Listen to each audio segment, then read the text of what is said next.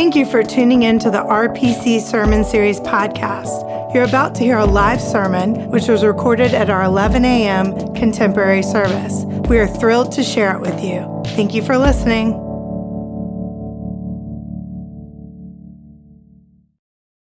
Friends, again, welcome to Roswell Presbyterian Church. It's great to see you in worship, to be together, uh, to know that wherever you're at, uh, we are united in Jesus Christ. As we are all adapting to this new way of life and this new reality, I've been so inspired by the courage, the patience, the creativity, and most of all, the joy that I've seen. Let us keep it up. Today, we conclude our sermon series, Searching for Resurrection. We have looked at the various people who relate to Jesus in the final days of his life and seen ourselves in their reflection. Pontius Pilate, who looks to retain his hold on power and secure his wealth, rather than free an innocent man. Barabbas, who is set free and yet seems to miss the gift of grace that's set right before him. Joseph of Arimathea, who remains silent at Jesus' trial, but then boldly gives his own tomb to bury Jesus in.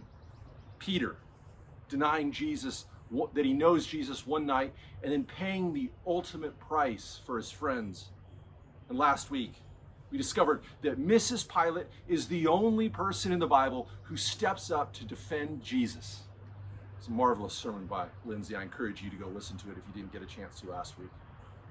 Well, when asked what his favorite moment in the Bible was, the musician Nick Cave pointed to Mary Magdalene and he said this Mary Magdalene is the most moving symbol of true and resilient love, both earthly and spiritual. She remains standing at the entrance of the tomb, the primary witness between two monumental events the crucifixion and the resurrection. Mary Magdalene, forever standing at the mouth of the tomb, is steadfast vigil, gazing out of history, is embedded in our subconscious. She is the true icon of feminine grief, complex, elemental, patient, empathetic, and full of sorrowing wonder, and a manifestation of both physical and transcendent love, the true human hero of the Christian story. Let us read about this woman, Mary Magdalene, as she goes to the tomb. Our reading is from John 20, verses 1 through 2, and then we'll jump forward to 11 through 18. Listen for the word of the Lord. Early on the first day of the week, while it was still dark, Mary Magdalene came to the tomb and saw that the stone had been removed from the tomb. So she ran and went to Simon Peter and the other disciple, the one whom Jesus loved, and said to them, They have taken the Lord out of the tomb, and we do not know where they have laid him. But Mary stood weeping outside the tomb. As she wept, she bent over to look into the tomb, and she saw two angels in white, sitting where the body of Jesus had been lying, one at the head and the other at the feet. They said to her, Woman, why are you weeping? And she said to them, They have taken away my Lord, and I do not know where they have laid him. When she had said this, she turned around and saw Jesus standing there. But she did not know that it was Jesus. And Jesus said to her, Woman, why are you weeping? Whom are you looking for? And supposing him to be the gardener, she said to him, Sir, if you have carried him away, tell me where you have laid him, and I will take him away. Jesus said to her, Mary! And she turned and saw him and, and said to him in Hebrew, Rabboni, which means teacher. And Jesus said to her, Do not hold on to me, because I have not yet ascended to the Father. But go to my brothers and say to them, I am ascending to my Father and your Father, to my God and your God. Mary Magdalene went and announced to the disciples, I have seen the Lord. And she told them that he had said these things to her. This is the word of the Lord. Thanks be to God. Let's pray. Gracious and loving God, though we are separated by distance, we know we are united together in faith by your Spirit. And so we ask that very Spirit might speak the word that only you can speak, that you would be our teacher, that you might inspire us by this good news of Easter, this good news of resurrection. May we see through the eyes of Mary. Now may the words of my mouth and the meditations of our hearts be pleasing in your sight, our rock and our Redeemer. Amen. I love books that tell stories. And of all the stories that I can read, I absolutely love stories of searching. Think of all the great searching stories there are. In Moby Dick, you have Captain Ahab going after his white whale. In On the Road, you have Jer- Jack Kerouac and his friends searching to find the meaning of life. In The Moviegoer, you have Binx Bolling searching to wake up to his life. But of all these great searching stories, there's one that outshines them all. That's right, P.D. Eastman's Are You My Mother? I love stories of searching. And Are You My Mother is probably the high point in the literature of searching. Do you know the story? A little chick hatches and falls out of its nest. Unable to fly, he goes walking in search of his mother. He asks the kitten, Are you my mother? And the kitten says no, and so he has to continue his search. He asks a hen, Are you my mother? She says no. He must go on searching. He asks a dog, a cow. He continues to ask other animals, Are you my mother? But none of them are his mother. He must continue his search. He can't find his mother until at the very end of his search when he is finally reunited with his mother. Once they're re- reunited, the little chick tells his mom of his adventures. I've been told that as a child, I would ask for this story to be read to me every single day. I knew every question, I knew every word of response. And as soon as one of my parents would finish with the story, I'd say, Read it again read it again. This is a great story of searching. It's a story about life. It proves the point that T.S. Eliot once said We shall not cease from our exploration, and the end of all our exploring will be to arrive where we started and know the place for the first time. To come home as if for the first time. In other words, we are all searching for something, and our search will change us. And I believe we are all searching for resurrection. We experience the death of a dream. We search to dream again.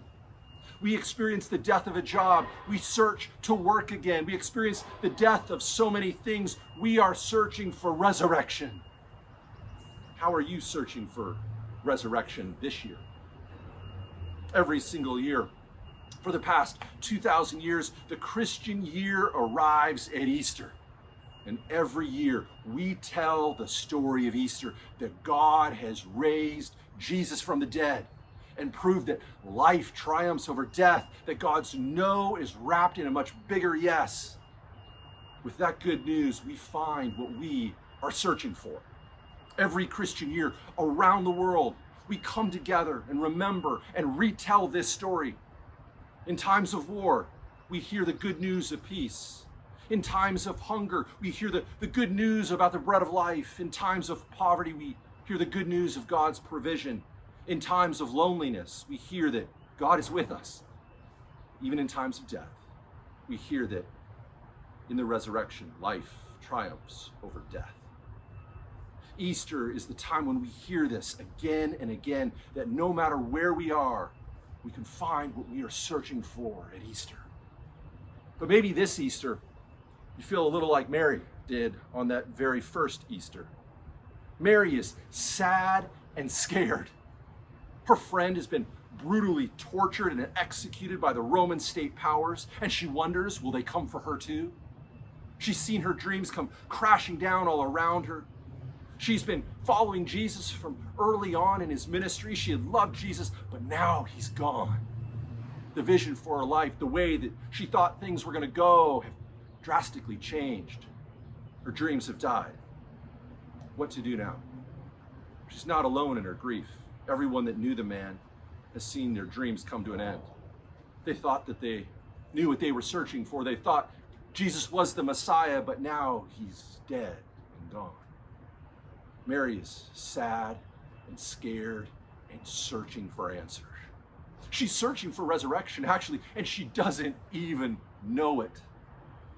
I didn't think this would be such a personally poignant uh, time as it has been for me over the past couple of weeks thinking about this passage. You see, two weeks ago, our son Major came down with a non COVID infection. We took him to the doctor, and the doctor prescribed antibiotics and said to come back the next day. When we came back the next day, the doctor said that the medicine wasn't working and that we needed to go immediately to the emergency room. So as we pulled up to the children's hospital, we're freaking out. I, I ran around to, to help get Courtney and, and help get Major out of the car. But the parking attendant stops me and says, behind his face mask, only one parent is allowed. Surprisingly, there was no conversation about which one of us would go in. And so that led to the next five days of their journey in the hospital. Courtney and I were terrified about what could happen. Tried to not let our minds go there. As she's walking up to her room, trying not to touch anything, a woman comes over to her and says, Are you Courtney and Major? I think I go to your church. Courtney was dazed and, and, and in shock, and so she didn't respond. But that woman was Trisha Patterson, who's a member here. And she texted me, and we texted back and forth. And she asked, How could I help Courtney? And I asked her, I said, So Trisha, could you take her some coffee and maybe a little breakfast? Anything would mean the world to her. And every day, Trisha was like an angel to us, and she was awesome. Being the personal presence of Christ there in the hospital room. See, when you're at the end of your rope, when you're sad and scared, when your kid is sick and in the hospital and you don't know what to do and you didn't even know what you're searching for, a cup of coffee can feel like a taste of resurrection. Even though Mary is sad and scared, she continues to search. Notice the care that John takes in telling his story. Mary comes to the place where Jesus was buried and sees the stone rolled away and the tomb is empty. She immediately assumes the most likely of all reasons. She asks and says, They have taken the Lord out of the tomb, and we do not know where they have laid him. Now, let's be clear about two points about the ancient world. It's not like ancient people thought human uh, beings would die and then automatically bounce back to life. In fact, they probably had less of a belief in resurrection of the body than we do. The second point is women were not allowed to testify in a court of law.